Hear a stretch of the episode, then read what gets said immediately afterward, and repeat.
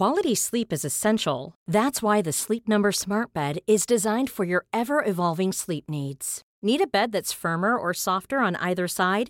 Helps you sleep at a comfortable temperature? Sleep Number Smart Beds let you individualize your comfort so you sleep better together. JD Power ranks Sleep Number number 1 in customer satisfaction with mattresses purchased in-store. And now save 40% on the Sleep Number limited edition Smart Bed for a limited time.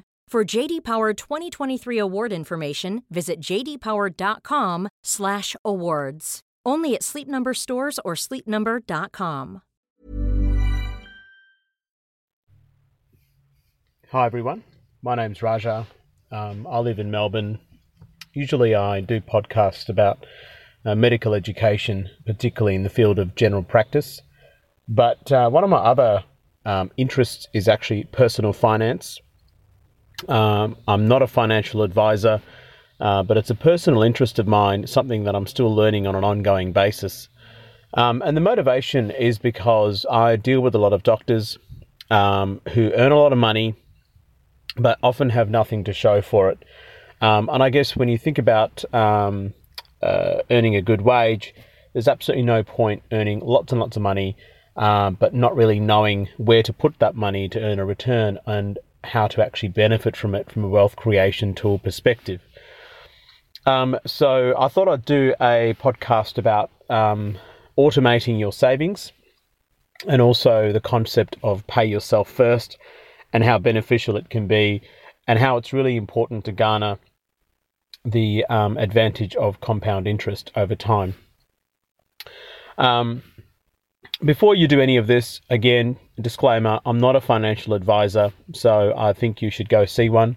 Um, and you also need to make sure that your debt is under control. Um, and if you need some advice about that, um, I recommend um, Dave Ramsey, who talks about the debt snowball, or um, the Barefoot Investor, who talks about um, the debt domino. So let's get started. So, what is your biggest wealth building tool? Um, that is your income. Um, and secondarily, your income comes from your education and your level of skill. Um, and part of all of this is also staying healthy to make sure that you're able to go to work, earn an income, earn a wage, and therefore use that income as a financial vehicle um, to create wealth. In Australia, um, a good example of the power of automation is your superannuation. So employers here must contribute 9.5% um, of the employee's wage into their nominated super fund. In America, uh, they call this the 401k, which my understanding is depends on your employer, uh, depends on how much. Uh, whereas in Australia, it's it's a guaranteed 9.5%, which in the future moving forward will increase. Um, on top of this, employees can actually add um, any of their pre-tax dollars through salary sacrifice or after tax dollars um, to their superannuation fund. Now, there are annual limits to this, um, so but that's an example of how the process is automated, which means that it's money that you don't see and it's money that you can't really touch until retirement. There are some exceptions, but largely it's true. But I won't be going into this um, in this podcast. Superannuation is a whole different ballgame. Uh, I'm not an expert at it, um, and it's important that you consult someone who is an expert at it. But essentially, what I'll be discussing is how you can harness the power of automation outside of your super and use compounding to your advantage. So, what is the pay yourself first concept? Essentially, what it means is that in you know the traditional way of doing things in the past has been you earn a you earn a wage, you get paid a set income after tax into your savings account, you pay everyone else. That is, you pay all the bills, the mortgage, um, the utilities, the credit card debt, whatever it is, and then hopefully some of it is actually left over, and you use that leftover money and you say that's my savings. Now traditionally, what tends to happen is that you pay everyone else first and you don't pay yourself at all, or you try and pay yourself last. This sort of flips it around. What this concept is, out of your net income per month that you get paid into your savings account, you take a set percentage of that net income, and as soon as you get paid, You take that percentage and put it into a savings or an investment plan of some sort. And there are various investment vehicles out there, everything from mortgage offset accounts to online savings accounts uh, to diversified stock portfolios or index funds or exchange traded funds. But essentially, the concept remains the same, and that is you take a set percentage, which you can nominate, and you take it away as soon as you get paid um, and put it into a savings plan or some sort of investment plan.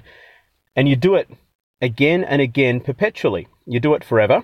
And if you do it forever, the chances are you will become wealthy because the process is automated. You can actually use online banking tools where um, this process can be automated. So you don't really need to think about it.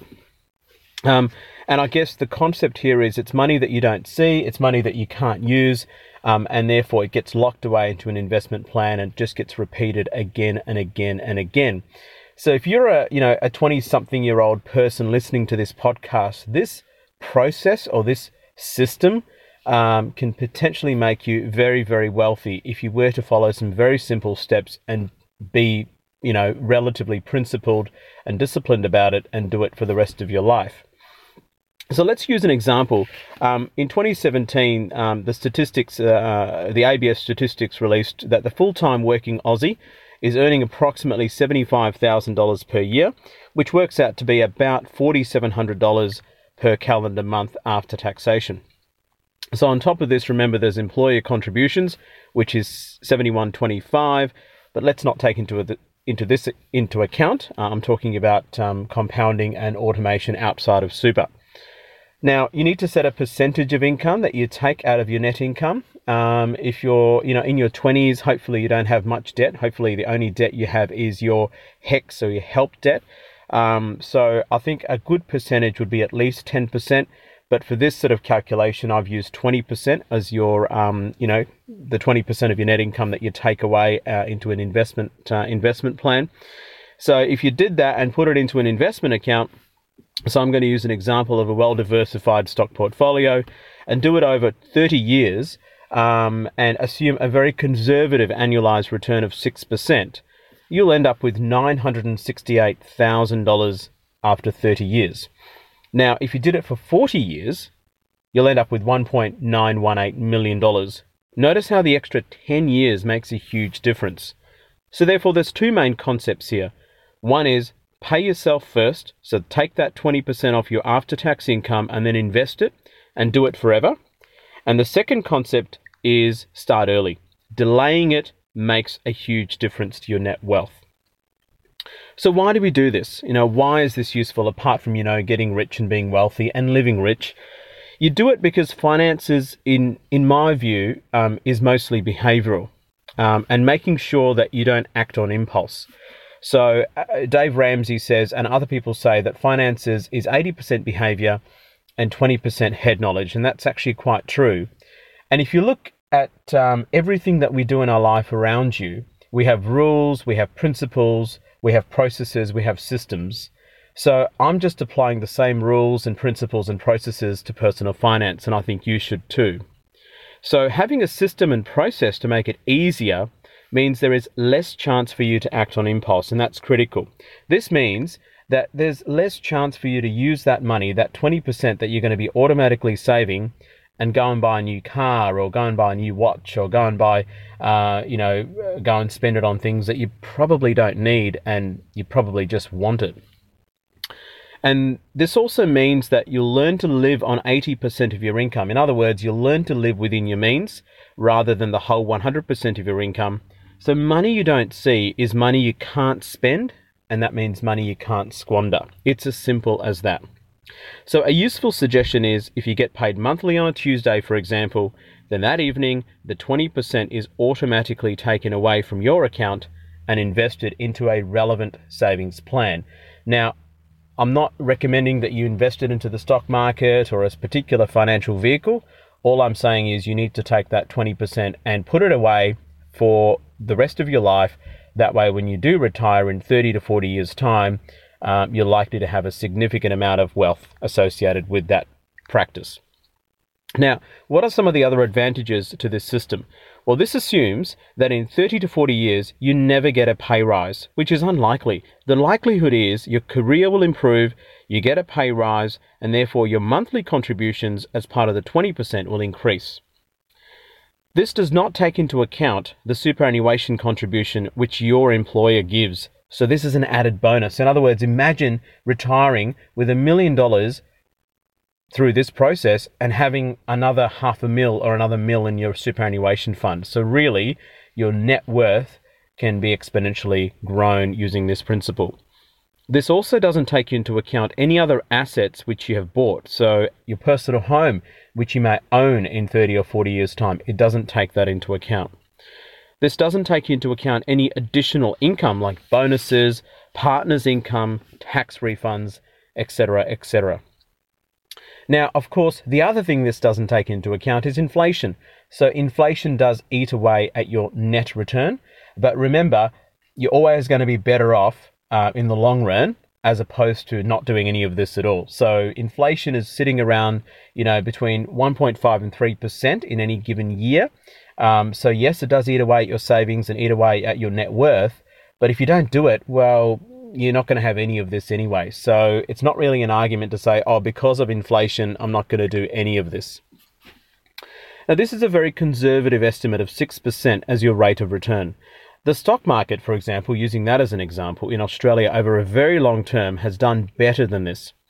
Now, I know that you can't use past performance as an indicator for future performance, but just to use statistical data, um, you know, it gives you a bit of an idea, maybe, but I'm, I'm by all means not suggesting that past performance equals future performance. Okay. Supposing rather than six percent return, you you know get seven percent return then after 30 years, you'll have $1.169 million using the same 20% rule based on an average Australian wage for the next 30 to 40 years. And after 40 years, you'll have 2.517 million. So again, the rate of return exponentially increases your net worth and your savings. Now, to give you a bit of background, since 1900, the Australian stock market has grown by 9.96% per annum. And over that period, 120 odd years, 95 of those years, it's been positive, so it's been in the black, and 22 years, it's been negative, it's been in the red. And of course, we all know what happened in 2008 when the stock market in Australia crashed by 41%. So the figures I've plugged in is very conservative. And since 1900s, we've had oil crises, global instability, world wars, terrorist attacks, disease outbreaks, and here we are in 2018 still going reasonably strong. Now, if you're uncomfortable with the stock market, which I can totally understand, that's fine. You can take this money, the 20% that you're saving on a routine basis every month or fortnight, and put it into your mortgage offset account for an instant return which is guaranteed, tax free. So if your mortgage has an interest rate of 5%, then you get a 5% instant return on any money you use to pay off or offset your mortgage. This is the easiest and simplest form of saving. So, in summary, guys, automating your savings, paying yourself first can be very, very powerful. Start early. So, if you're very young, in your 20s, and listening to this podcast anywhere in the world, not just in Australia, be consistent, be emotionless, take away the emotion out of it, um, and don't impulse buy on anything. And just as soon as you get paid, take away a set percentage. In this case, I've used 20% as an example, but you can use 5%, you can use 10%. It doesn't matter. As long as you do it on a repetitive basis, you're likely to end up further ahead in terms of wealth creation after 30 to 40 years. Money that you can't use or money that you don't see is money that you can't spend. And consistency is key. So, doing this perpetually again and again and again is going to yield excellent results, hopefully, in the long term. So, that's pretty much it from me. This is my very first personal finance podcast. It's my very first uh, personal finance podcast, and I hope you've enjoyed it. I'll try and do some more podcasts as I learn more myself. Uh, I find this very interesting and I hope you do as well. If you have any questions, if you have my Facebook account, you can PM me. I'll try and help you as much as possible. But of course, I'm not a financial advisor. I'm a novice. I'm learning, um, but I find it all very interesting. But I'm happy to help as much as I can. Um, but you should see a financial advisor if you're seriously considering any of this advice. Uh, thank you very much.